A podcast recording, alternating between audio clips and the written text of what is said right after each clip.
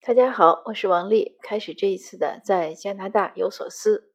先呢回复一个听友的问题。听友说想让我大致讲一下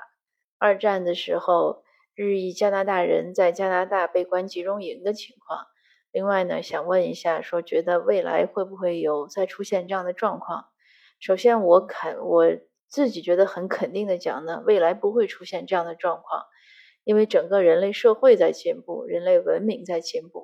所以这样对单一种族关集中营的事情呢，我认为应该在文明的现代的这样的国家呢是不应该会出现的。但是呢，它会有另外的一些隔离，就是关集中营呢，它是一种身体的隔离，对你财产的一种一种剥夺呀，然后对你自由的一种限制。因为当时那些日裔呢，他们要求这个事情是怎么起源呢？应该是日本打了珍珠港之后，美日宣战，那加拿大呢就跟着美国，呃，也之后呢，美国呢也关了日裔的集中营，加拿大也关日裔的集中营。加拿大呢，因为日裔加拿大人来就是日裔移民加拿大的时候呢，基本上都是在 B.C 省，就是大温哥华地区，就是在我现在所在的这个区域，他们很多呢从事渔业呀、呃林林木业呀或者其他一些行业。根据我以前看到的资料呢，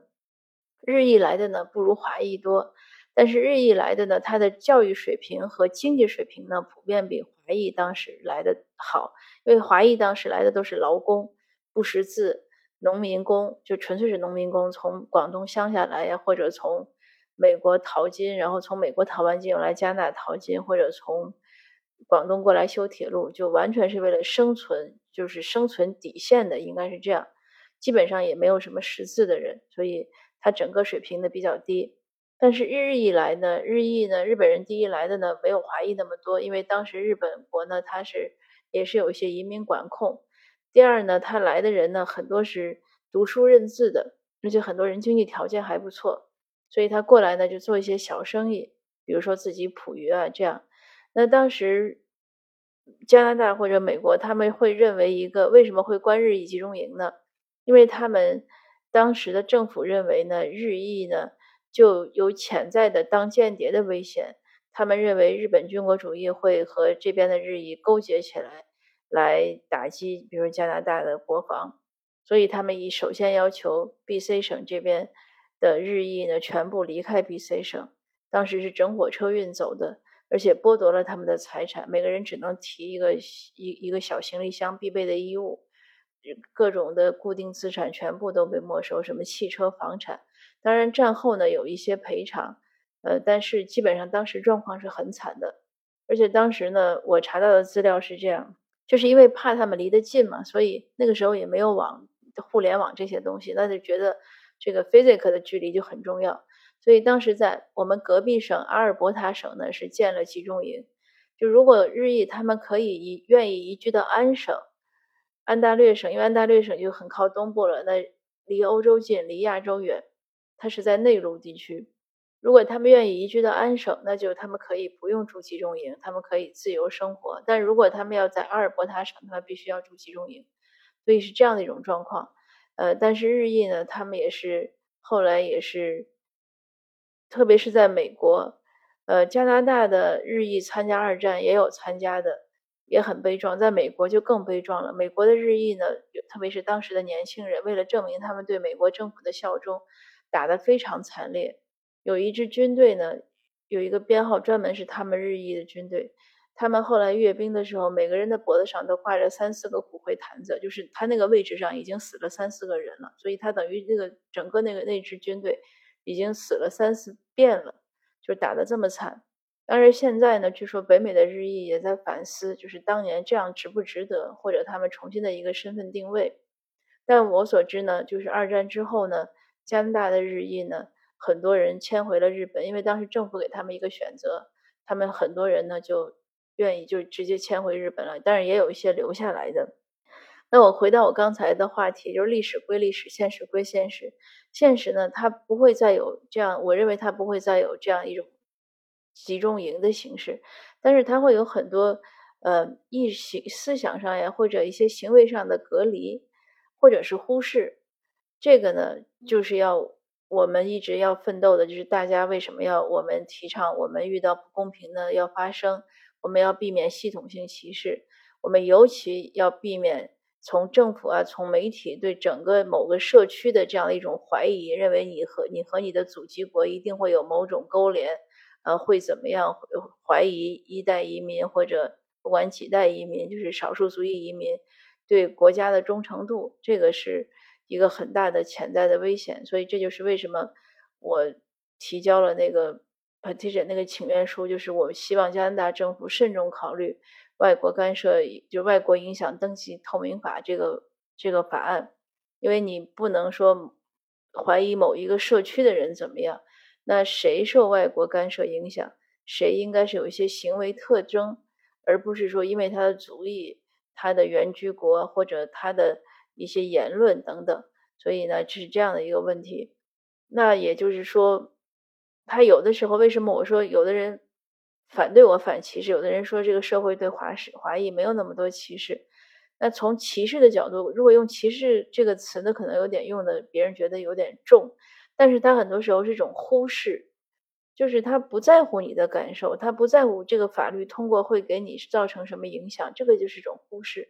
那在我看来呢，这个忽视和轻视它是一个概念，对吧？他看看不到你的存在，但是他为什么看不到某个族裔的存在呢？主要是因为这个族群呢不发声，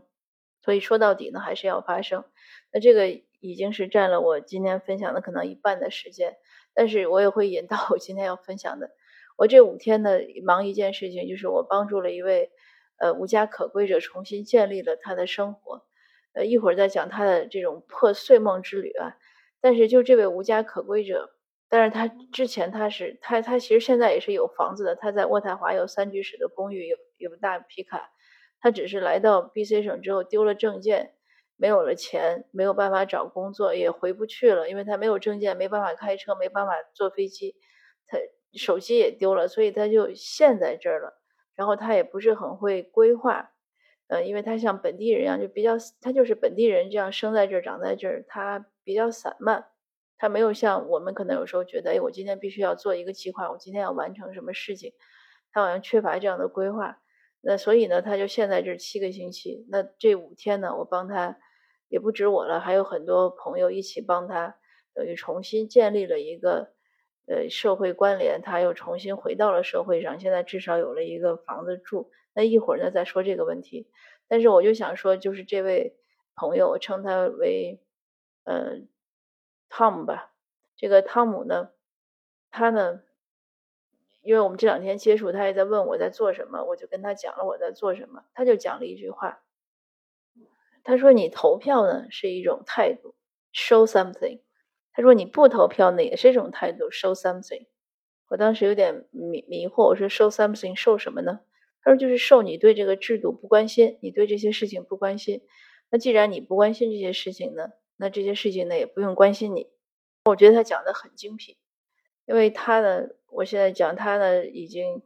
呃六十五岁，他讲他高中都没有毕业就出来打工，所以我们从说从教育程度上来说呢，不是那么高，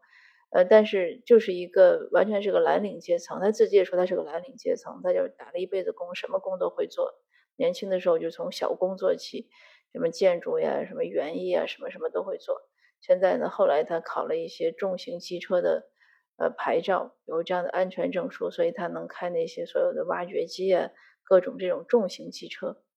但是他也就是定位，就是他说他收入不错，但是他也没有什么宏大的理想，就是唱唱歌过过日子。呃，有钱就花，没钱就找工作。我也看他确实没有，就是我刚才讲他不是很有规划的一个人，但是就是这样的一个人，他也被陷在一个地方无家可归了这么这么久，差不多七个星期。可是他说出的话就是这样的精辟，这个我觉得能反映出来一个基本的，就是加拿大的一个呃基本的一个社会的民众的素养，就是他们对投票的意识。我说那你投票吗？他说当然投了。他说这是就他觉得这个没什么可不投的。他说：“你要 show something 嘛，对吧？你要 show 你的态度。那剩下的时间呢，我就讲一讲我怎么跟他认识和这样的一个过程，帮助的过程。我是上周五，今天是我的礼拜四。呃，上周五呢，我下午的时候就吃过午饭，在街上看到他，因为当时我看到，我判断呢，他在街上乞讨，拿个大牌子，一般举着这种牌子上写满字的，肯定是写自己的经历，所以我我看他当时的着装呢，呃，那个状态不像是流落很久的人，我就有点想帮他，